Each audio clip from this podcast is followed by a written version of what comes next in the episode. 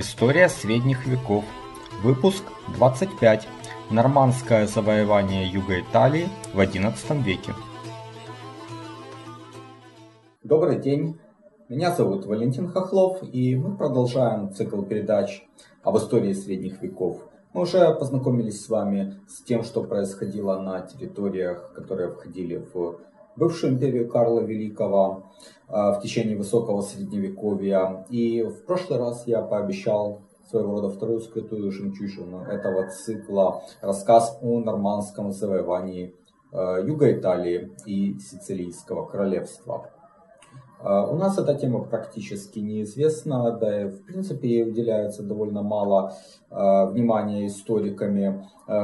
Доходит даже до того, что не просто обычные люди а и некоторые историки всерьез э, считают, что норманы приплыли на завоевание Сицилии э, из Скандинавии.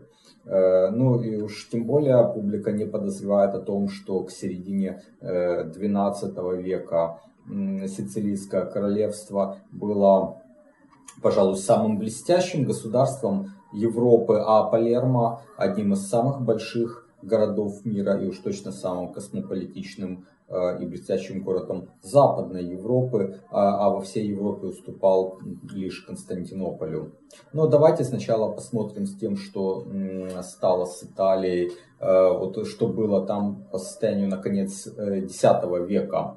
Ну, мы уже говорили о том, что Северная Италия это было королевство лангобардов, которое в конце VIII века э, была покорена Карлом Великим, он же покорил и герцогство Спалетта, которое располагалось к востоку от Рима. А, а вот юг э, Италии, э, герцогство Беневента, сохранило свою самостоятельность. Но в середине IX века это большое герцогство Беневента э, разделилось на, э, по крайней мере, три независимых образования. Э, это княжество Беневента, Капуя и Спалета. Прошу прощения, Салерна. Значит, княжество Беневента – это северо-восток бывшего герцогства с его столицей. А, к западу от него располагалось э, княжество Капы, это примерно к югу от Рима. Э, а еще южнее располагалось княжество Салерна. Э, и между Капой и Салерно была территория герцогства Неаполитанского, формально находившегося под властью Византийской империи, но фактически управляемого местными герцогами. К между Неаполем и Салерно еще лежал полуостров Амальфи, там было Э, своего рода тоже герцогство такое. Э, и э, далее к востоку и к югу, вернее, востоку от этих земель, от Салерна, лежала, лежал регион, называемый Апулия. Вот главный его город это Бави, там южнее Бриндизи, Атранта. Это все была территория Византийской империи. Э, и византийцы также контролировали самый юго-запад полуострова. Это регион, который называется Калабрия. Значит, вот Апулия и Калабрия назывались еще катапанатом. От слова катапан или греческое слово катапанес, что значит предводитель. Вообще оно пошло от латинского капитанеус. Э, и наше современное слово капитан от этого же слова происходит. И э, латинский оригинал, он как раз и значил предводитель. А вот Катапан это был э, византийский наместник, глава вот этой провинции. Значит, а остров Сицилия к тому моменту был уже несколько веков захвачен сарацинами, то есть мусульманами. Основным источником для этих выпусков для меня является книга английского историка Джона Джулиуса Купера, второго виконта Норвича э, «Норманны в Италии».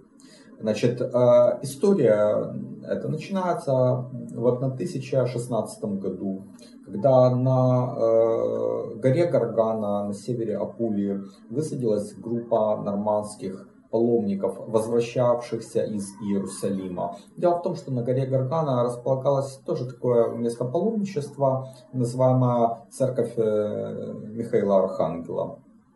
Собственно, э, вот по пути обратно паломники норманы решили завернуть в эту церковь.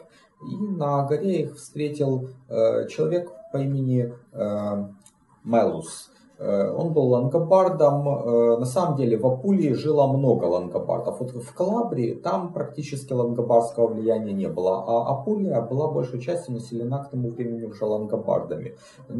И византийцы управляли этим регионом достаточно э, либерально. Это была, пожалуй, единственная часть Византийской империи, где действовали местные лангобардские законы, кроме там, допустим, случаев, касавшихся императора или Катапана, э, местные жители судились между собой по своим обычаям.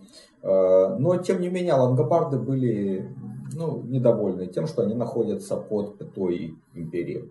И э, Майлус вот обратился к норманам за помощью, чтобы они помогли лангобардам как бы скинуть византийское господство. И уже в следующем, 1017 году, Первая группа норманов прибыла э, на юг Италии. Вместе с Мелусом они подняли э, восстание, атаковали византийцев, но в то время катапаном был э, Василий Бо Иоаннес, очень такая мощная фигура. Он расправился с этим восстанием. Норманы были рассеяны и с тех пор служили в качестве наемников местным лангобардским князьям на юге Италии.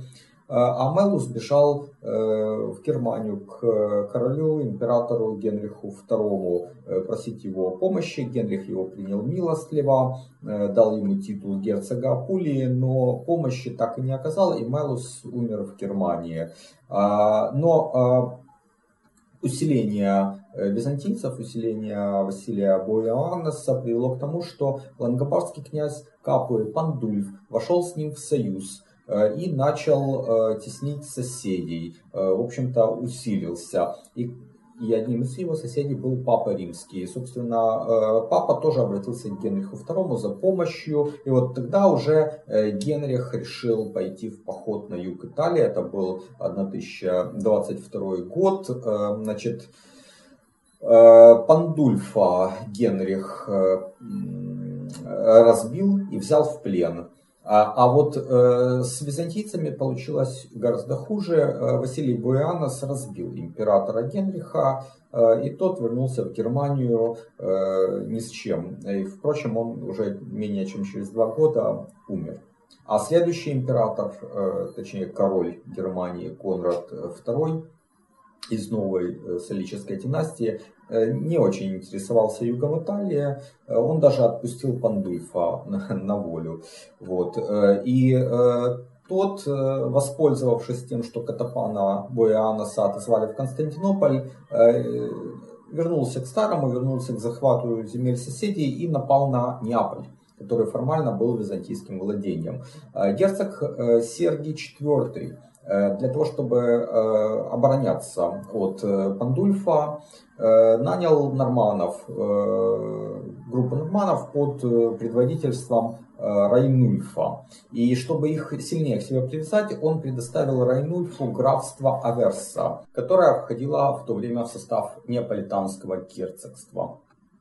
Но Райнульф в 1034 году предал Сергия, перешел на сторону Пандульфа, который де-факто подчинил себе Неаполь, стал самым могущественным игроком на юге Италии. А Аверса с тех пор стала первым плацдармом норманов э, в этих землях. Э, в 1036 году Пандульф то ли изнасиловал, то ли попытался изнасиловать племянницу молодого князя Салерна Гвамара IV, который впоследствии проявит себя как выдающийся государственный деятель. И вот э, Гвемар входит в союз с э, королем Германии Конрадом II.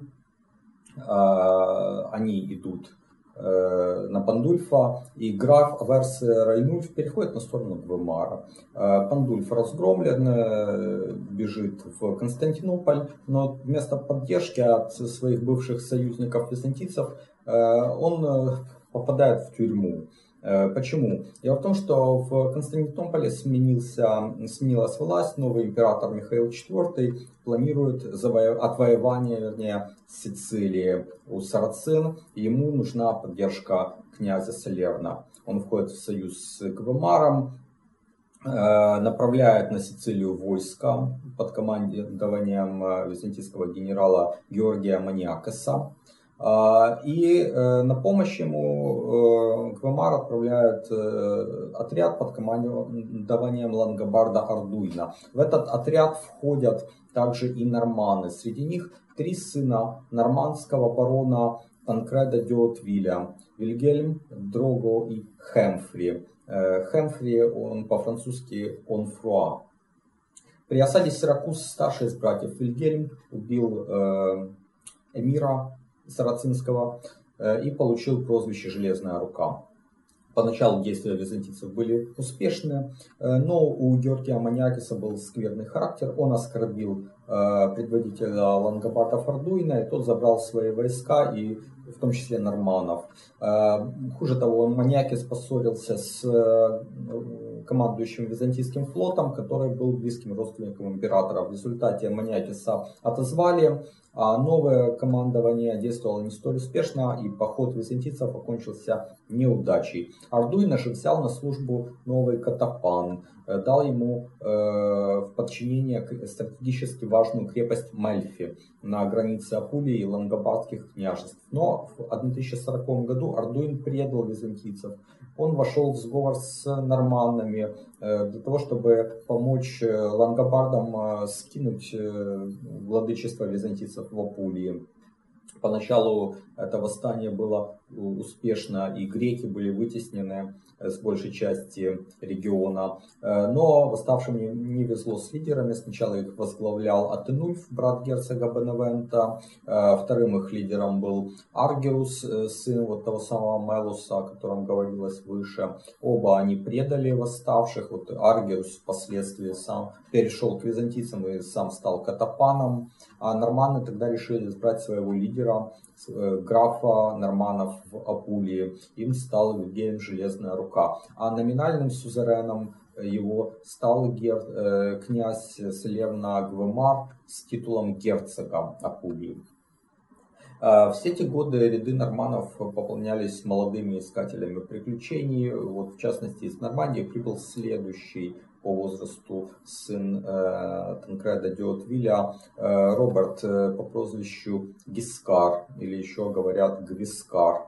Э, вообще это вот прозвище идет от старофранцузского «вискар», э, что значит «хитрец».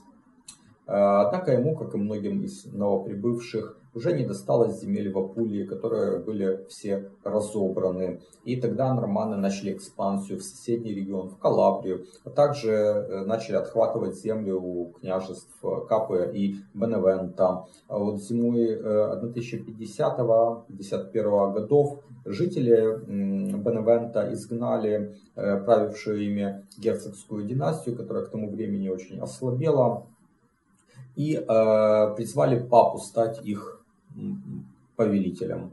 Э, папой тогда был Лев IX. А, Вильгельм Железная Рука тому времени умер. Графом Норманов в Апулии был его э, брат Дрога. Э, папа обратился к нему, чтобы тот усмирил соотечественников. Дрога попытался это сделать, но не преуспел и был убит в результате заговора. Считается, что к этому заговору причастны византийцы. А, и папа вошел в союз с византийцами для чего? Для того, чтобы вытеснить норманов из юга Италии. Они договорились объединить свои силы против э, норманов, новым вождем которых стал следующий брат э, Отвиль э, Хэмфри или же Онфруа.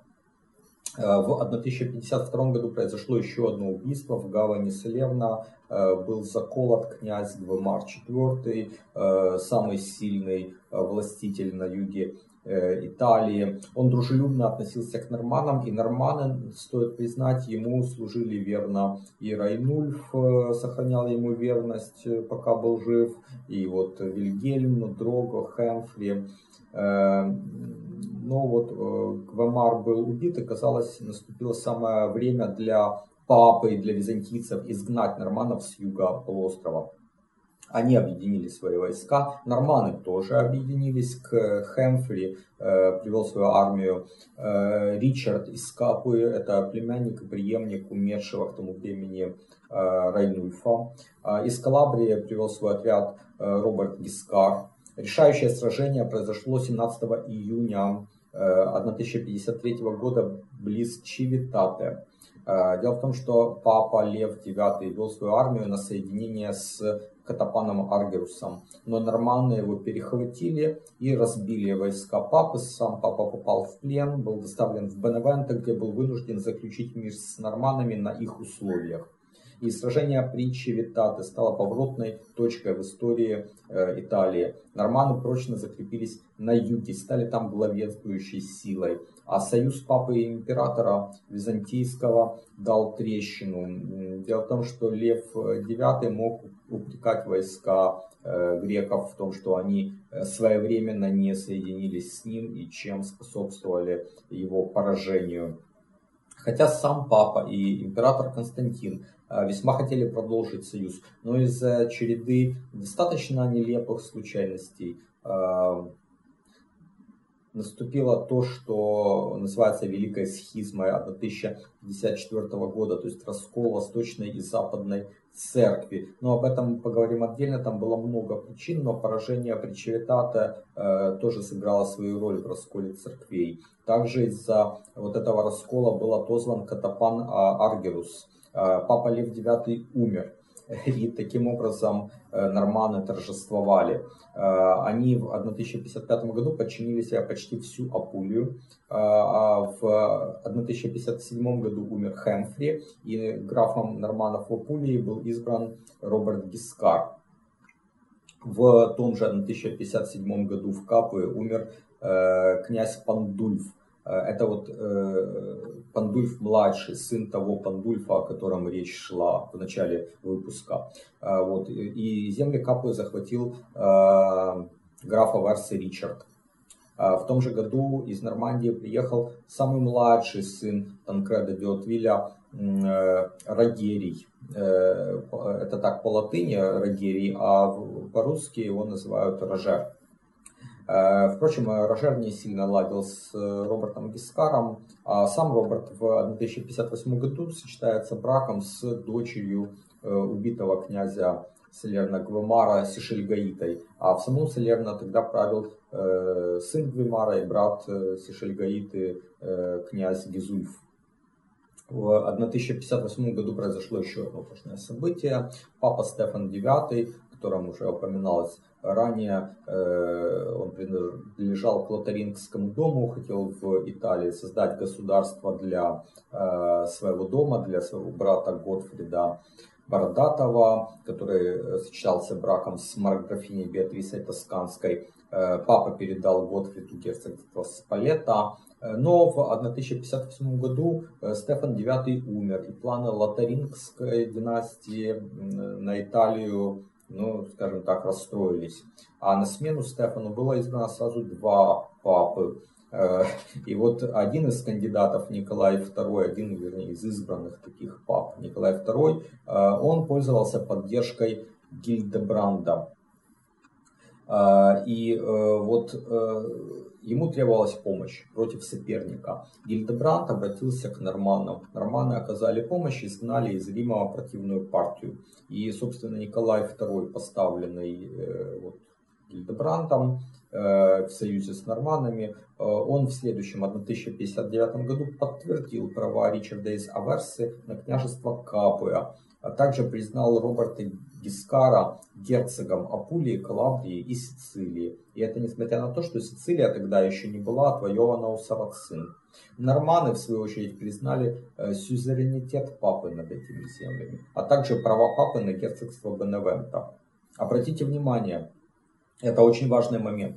В прошлом выпуске э, мы говорили о том, что в 1245 году на Леонском соборе папа Иннокентий IV, отлучив императора Фридриха II, лишив его короны, сказал, что нового короля Германии изберут князья, а вот корону Сицилии он отдаст по своему усмотрению. А, вот именно этот договор норманов с папой Николаем II в 1059 году, почти за 200 лет до Леонского собора, а, он содержал тот э, пункт, что папа признается сюзереном э, норманов. И это было правовым основанием того, что с тех пор папы считались э, Сицилию своим феодом. Далее, в 1060 или же в начале 61 года Роберт Гискар закончил покорение Калабрии была взята ее столица Реджио. Интересно, что греческий гарнизон после сдачи э, бежал на скалу Сцилла. Та самая Сцилла из греческих мифов, она вот там, э, в Калабрии, а э, Харибда, она через пролив на Сицилии находится. И чтобы начать завоевание Сицилии, норманы вот буквально да, прошли от Сциллы к Харибде. Но, впрочем, их первая попытка была неудачна. Они предприняли вторую попытку. Уже плацдарм был э, не севернее Мессины, где по легенде расположена Харибда, а южнее города. Вот эта вторая попытка высадиться там, где их не ждали. Она увенчалась успехом. Небольшой нормандский отряд под командованием Рожера Дюотвиля взял Мессину. А вообще у норманов для завоевания Сицилии было э, не более 2000 человек на то время. Но им помогала внезапность и им помогал героизм. Ну а также играла роль то, что на Сицилии враждовали между собой три э, сарцинских эмира.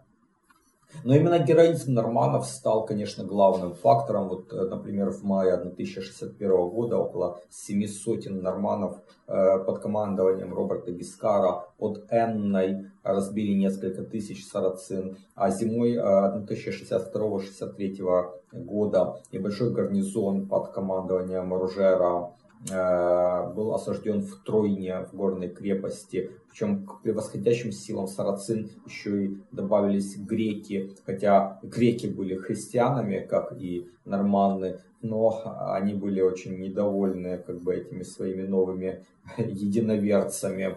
И в принципе, довольно справедливо их не любили. Но норманы 4 месяца героически выдерживали осаду, а потом в ходе внезапной вылазки э, разгромили расслабившихся э, противников. Вообще завоевание Сицилии в основном проводил Ружер Дюотвиль. Ему помогал племянник Серло, а вот э, Роберт Гискар, как герцог Апулии и Калабрии, больше воевал на континенте. Главной целью Роберта был, конечно же, самый большой город Апулии и ее столица э, Бари. Э, он находился под властью византийцев непрерывно в течение более пяти столетий, еще со времен императора Юстиниана. И взять Бари норманы не могли, не организовав эффективной морской блокады. Те, кто думает, что норманы, выдающиеся мореплаватели, несколько ошибаются. К тому времени, уже 150 лет, норманы вели оседлый образ жизни, и они утратили свои морские навыки. А в Италию норманы из Северной Франции прибывали сухопутным путем. Но неутомимый Роберт Гискар за три года с 1068 по 1071 организовал э, довольно мощный флот. И вот в начале 1071 года э, этот флот под командованием Ружера Дюотвиля одержал победу над византийским флотом. Э, и э, с тех пор прибытие византийских кораблей в порт Бари прекратилось. Прекратилось поступление продовольствия и припасов, и 16 апреля 1071 года Бари пал. Э, столица Апулии сдалась норманам. Э, независимо от братьев от Вилли, завоевание юга Италии проводили и графы Аверсы, э, племянник и преемник умершего в 1045 году первого графа э, Райнульфа Ричард, о котором мы уже говорили, в 1058 году сумел взять под контроль Капую. Дело в том, что Пандульф, князь Капуи, Пандульф младший, э, умер. Ему на смену пришел брат Ландульф, Но под шумок норманы захватили город, хотя там они этого Ландульфа еще какое-то время держали, как э, свою марионетку, но с тех пор Капуя была уже в руках норманов. А в 1059 году папа Николай признал власть э, Ричарда э, над княжеством. Капы. А в 1063 году сын Ричарда Жордан взял Гаэту, это столица соседнего с Капой Лангобардского герцогства. Э, и в следующем году там умер герцог Атенульф II, а дальше Гаэтой правили уже норманы.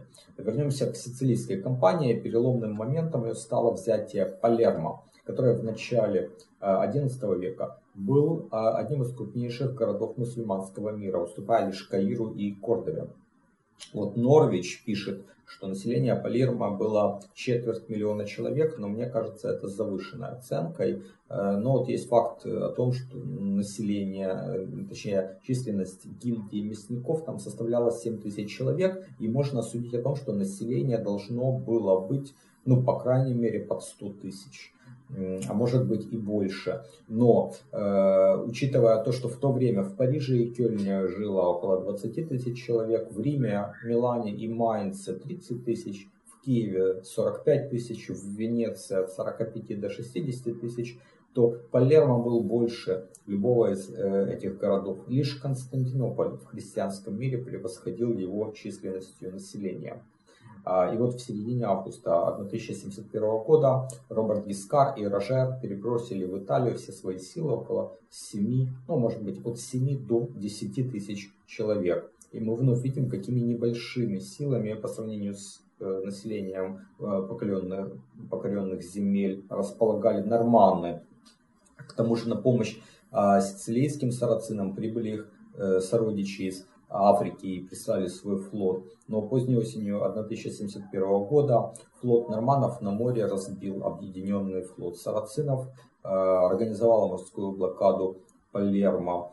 А, но Роберту Гискару нужно было спешить, потому что э, в Италии, на юге Италии вспухнуло восстание нормандских баронов против него, и это вынудило его форсировать взятие Палермо. В январе 1072 года город сдался норманам. Но дело в том, что Роберту надо было срочно собирать большую часть армии на юг э, Италии, и он не мог оставить в Сицилии какой-то э, очаг э, мятежа. Поэтому было принято стратегическое решение проводить политику максимальной веротерпимости и привлекать представителей всех общин и греческой, и мусульманской к управлению. Вот такое либеральное и терпимое отношение оно стало основой политики норманов в Сицилийском королевстве и во многом обусловило тот расцвет и тот блеск этого королевства в следующем XII веке. Роберт Гискар в 1072 году вернулся на материк и никогда больше не возвращался э, на Сицилию. А его племянник Серло летом того же года э, погиб а, и таким образом Рожер Дюотвиль остался единственным таким признанным главой дома на Сицилии, и он довершил ее завоевание. В Италии Роберт Гискар успешно подавил восстание, а в 1076 году покорил также и Салерно, последнее крупное лангобардское княжество. Он воспользовался неудачным правлением Гизульфа, который под конец вот этого своего правления развязал в Салерно настоящий террор. А следует сказать, что э, Салерна с населением 50 тысяч человек на тот момент была одним из наибольших городов христианского мира, э, превосходил э, Милан, Рим, Париж.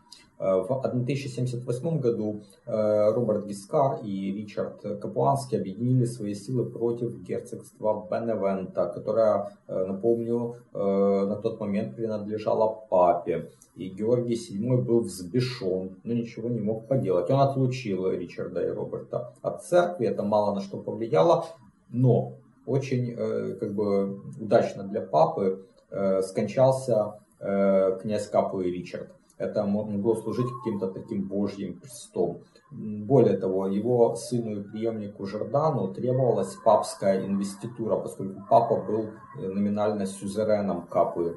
И Жордан отправился в Рим, э, замирился с папой, а в 1080 э, году и Роберт Гискар помирился тоже с Григорием, потому что папе требовалась помощь норманов против императора Генриха IV.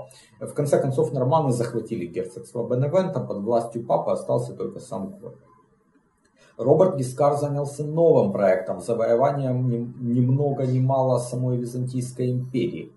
А, положение империи в то время было печальным. Дело в том, что в 1071 году император Роман Диоген потерпел сокрушительное поражение при Манцикерте от турок-сельджуков. Это вообще одна из важнейших битв в мировой истории, которая изменила судьбу вот Ближнего Востока.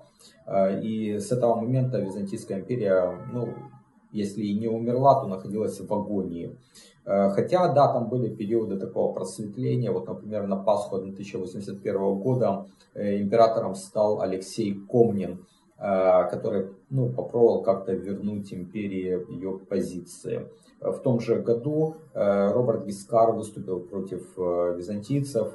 Он разбил армию Алексея Комнина под Дураться в октябре 1081 года, после чего почти вся Иллирия перешла под контроль норманов. И Роберт начал двигаться в сторону Константинополя. И вот э, э, он вполне мог взять тогда э, город и сесть на трон византийских императоров. Но в апреле 1082 года его присутствие срочно потребовалось в Риме, которому тогда угрожал император Генрих IV. И следующие два года прошли в борьбе Роберта Гискара с ним. Э, вот в мае 1084 года норманы взяли э, Рим и вернули туда папу Григория VII, после чего подвергли город жесточайшему разграблению. Это привело к тому, что когда норманы ушли, то папа был вынужден бежать от разъяренных римлян. Э, и остаток своих дней он провел в изгнании в Салерно, где в следующем, 1085 году, умер. А Роберт вернулся в Грецию, чтобы довершить начатое, потому что там Алексей Комнин теснил войска норманов под предводительством сына Роберта Боемунда.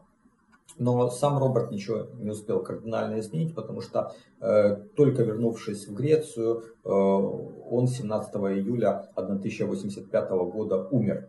После смерти Роберта Гискара в Апулии началось противостояние между двумя его сыновьями от разных браков, старшим Боемундом и вторым сыном Ружером Борсой от брака с Сишельгаитой. Вот, собственно, Сишельгаита настояла на том, что герцогом был избран ее сын.